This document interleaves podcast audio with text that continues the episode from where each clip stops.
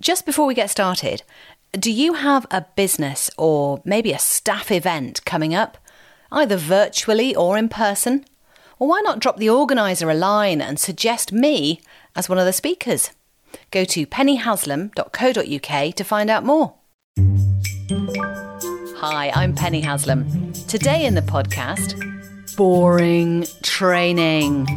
What we're going to learn today is this, this, this, and this. Sound good? Okay, let's get learning. No. So today it's about tackling boring training. No one likes boring training. Why? It's boring, okay? Even at primary school, right? You can all remember that teacher who was just a little bit boring, or maybe a university lecturer who didn't set the world alight, and you're like, oh God, this is so boring. I'm not interested. This is really hard to be interested in. And we don't want that. There's, life's too short for that. So I've come up with five things that I do in every single training that really lifts the room, energizes, and helps people skip out the door at the end of the day with a great feeling in their heart with some knowledge on board. Now, I know that I'm good at training because I've been told many times. So, yes, I'm blowing my own trumpet. Fine. But it was really brought home to me actually um, and I was so chuffed with this feedback. It was from um, a very large organisation's in-house L&D team, and they'd seen my training. I'd been brought in as an external trainer to help people be confident on camera, and they they looked at my training and went, "This is so radically different. What? How are you doing that?" I was like, "Okay." I don't know what you mean. How do I do that? I just do my thing, you know, and I make sure it's a good a good session. No, you do something else. You do some other things. What do you do? So I broke it down. I've got five things, five tips, five ways of really invigorating a training session. So, tip number one I do this at the beginning of every session. I ask people what they came for. What do you hope to get out of this training today? What do you want to leave knowing or feeling or doing differently than you do right now? What have you come for? And this really helps focus people's minds on why they are there. Um, it's a sort of self motivating moment of, right, well, yeah, I can be selfish here and I can really think about what I want on my journey. What can I take from this? It's also quite light in that it's only just one thing. You know, you haven't got to go. So, what we're going to learn today is this, this, this, and this. Sound good? Okay, let's get learning. No, it's like, oh, right. So you're motivated. You're right. What's in it for me? And that helps you know people to lean into the learning basically which is really cool and i write it on a flip chart or a whiteboard with big marker pen and I write out what their challenge is and what they want from the day. And if it's presentation skills, it'll be always something like, oh, I just want to feel less nervous, or I want to make sure what I'm saying is clear and coherent. Okay, so we write that down and I put their initials or their name next to it. And then we park it and we make sure that at the end of the day, we have achieved those things. And I'll check in on that list you know, cheekily while they're doing something else and make sure we are actually on target for achieving that. Usually we are. Uh, 9.9 times out of 10, we are able to tick that off. I put a different coloured pen, a red pen, a line through it because we've slayed that challenge or we've met that query um, and dealt with it. Tick, tick, tick. Everyone loves ticking things off a list. So everyone goes away happy with that as well. They got what they came for. Tick. Number two, and this was a key bit of what I was doing differently to the the big L&D team. And that was I was telling stories. All the way through all of the training that we deliver, we make sure we tell stories. Stories are memorable and stories hook people in on an emotional level that you can't possibly achieve with just facts alone. And in fact, they're memorable because after hearing someone talk, 63% of people can remember a story whereas just 5% can remember a statistic.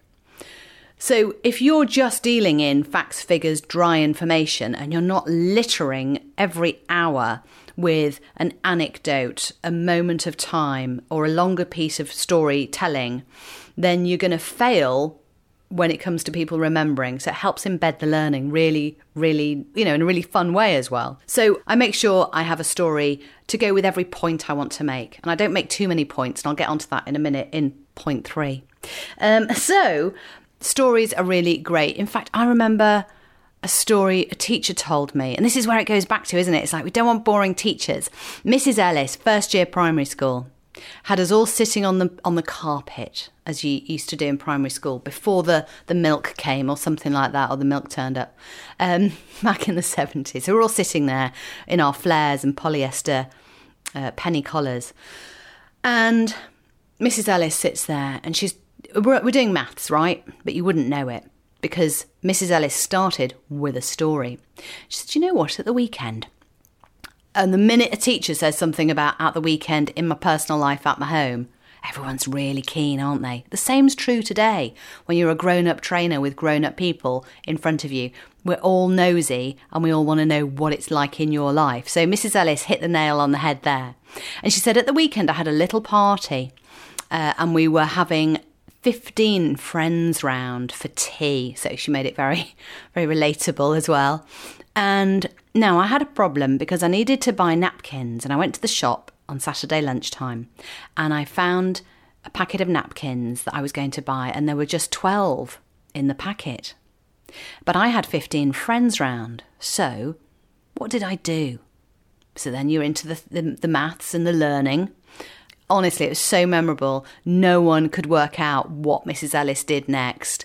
People are scratching their chins, putting their hands up, like, Mrs. Ellis, I know, I know. Uh, three people went without napkins. No, that's not the right answer. Anyone else? I've got it, I've got it. Um, three people shared, two people shared, three people shared, something like that. And maths was coming out. You halved them with scissors. There was all sorts of creative problem solving. No, nobody got it right. Mrs. Ellis revealed it at the end. Well, children, I bought two packets of napkins and now I've got some spare. Everyone's like, oh yeah, is that it? Okay, fine, got it. But gosh, that is such a cool story and mm, I'm remembering it just a few years later, which is wonderful. So, two, tell stories. People will not forget you for that. Number three, an insecure trainer, in my experience, and I have been an insecure trainer right at the beginning, 10 years ago when I first started training will fill the room with their stuff all the time. There will be endless amounts of information. No minute will be left unturned without learning being imparted. Now, that's an insecurity to do with adding value. So you're at the front of the room, you're really desperate for your people in the room to understand everything about everything and learn, learn, learn, and that's what you're being paid for, and rightly so, and that's your job. But in my now tech decade old experience of training, and especially through the lockdowns, through working on Zoom with people and training online, is that people relish more than anything the opportunity to talk to each other. It's so powerful. Now, if you can get them talking to each other and supporting each other and exchanging ideas, either in pairs or small groups or ta- doing tabletop exercises, they will thank you for it rather than you standing at the front of the room and telling them stuff that they have to absorb. They will learn through that mechanism much more um, enjoyably and much more memorably and um, will have a much better experience. So it takes quite a confident trainer to allow that space and air. I would say as much as 50% of your time needs to be thrown back into group work, teamwork, building ideas. For example, I could stand at the front of the room and go, right, negative self talk when I'm doing my confidence and resilience training as teams, we talk to ourselves, we begin to build negative phrases that we all fall back on. It's not great. We need to get out the habit. What could those for negative phrases be? Put your hand up. And maybe one or two people will put their hand up like that. But if you actually get people in pairs or threes and fours workshopping those ideas, oh yeah, bouncing off each other, then the noise in the room goes up, the energy increases, and people have lots more ideas than if it's just flatly asked of them. And they also really enjoy that. Breakout rooms, if you're doing it online, getting people into breakout rooms. And actually, it's a thing that I get asked a lot by people booking our training is that will there be interactivity? And if there's not interactivity and they don't ask for that, I say, do you know what? I'm going to tell you now there's going to be lots of interactivity with between the delegates because that's important. And they go, oh yeah, I hadn't thought of that. So I'm going to build that time in. So I'm not, you know, I'm not lecturing. great. It goes down a storm. So educate yourself, educate your people on you wanting that. Ask anyone you're buying training from to do that because oh, you'll get loads of really good feedback for that. Point four listening. Now, this might just go into that whole like, don't feel like you have to fill the airtime by talking all the time. Listening and noticing when people are talking, what the other people are doing and how they're responding. So, this is about being empathetic, not pathetic, empathetic in the room. Uh, intuitive, I think, is probably a skill here. And you get that from being able to listen actively. So, listening to what they're saying, following up with a question if they haven't really elaborated. Why is that important to you? Or asking the room, does that resonate? People go, mm, or no, or my experience is different. Anyone got a different experience? Um, asking questions and giving that time as well for discussion because people need to feel heard. It's really valuable. It's a powerful thing. We know this. It's not always easy to achieve it when we're busy, busy, busy. So try and get that time. And you know what? You always get someone in a training room who goes on a bit too much, but you still have to listen to them and then you can cut them short and make sure you don't return to them, maybe. But they, they're valuable because they get the room talking. So, yeah, listen really well. And maybe you see someone nodding their head while someone else is talking, but they're not forthcoming. That doesn't mean to say you can't ask them and say, Hey, Michael, I noticed you were nodding your head when uh, Samir said this thing. I was actually Penny, and the reason I was nodding my head is because I was thinking of a time when I da da da, which actually comes back round to one of the earlier points about stories. So if you tell your own stories in the room, it gives other people permission to tell their stories a little bit which is what you can listen to and find out what people need and desire and what their challenges are. So that's good as well, listening. And then finally, um, this might be the nature of my training in that it is really practical, hands on doing, but I do enjoy provoking a bit of challenge in the day and a bit of jeopardy for people. Now, Really good example of that is when I run the Make Yourself a Little Bit Famous workshop. It's a practical day where people learn why they should raise their profile and then, crucially, how they might do it. So the afternoon is thrown over to practical getting on and doing it. And people have a choice of activity to have a go at, all of which is highly thrilling nerves and adrenaline wise. Um, they could speak at the front of the room for five minutes. They can take part in a panel discussion. They can make a short video on their phone. They can also make a podcast. So they get a really good, a good fun exercise to do. But the jeopardy, of course, is actually doing it and sharing it with people in front of the room. So we have showtime at you know half three, four o'clock. It's time to everyone to come back into the room, settle down, and we're going to hear from the speakers, and we're going to watch the panel, and we're going to have a have a laugh with the video creators and the podcasts and all the rest of it.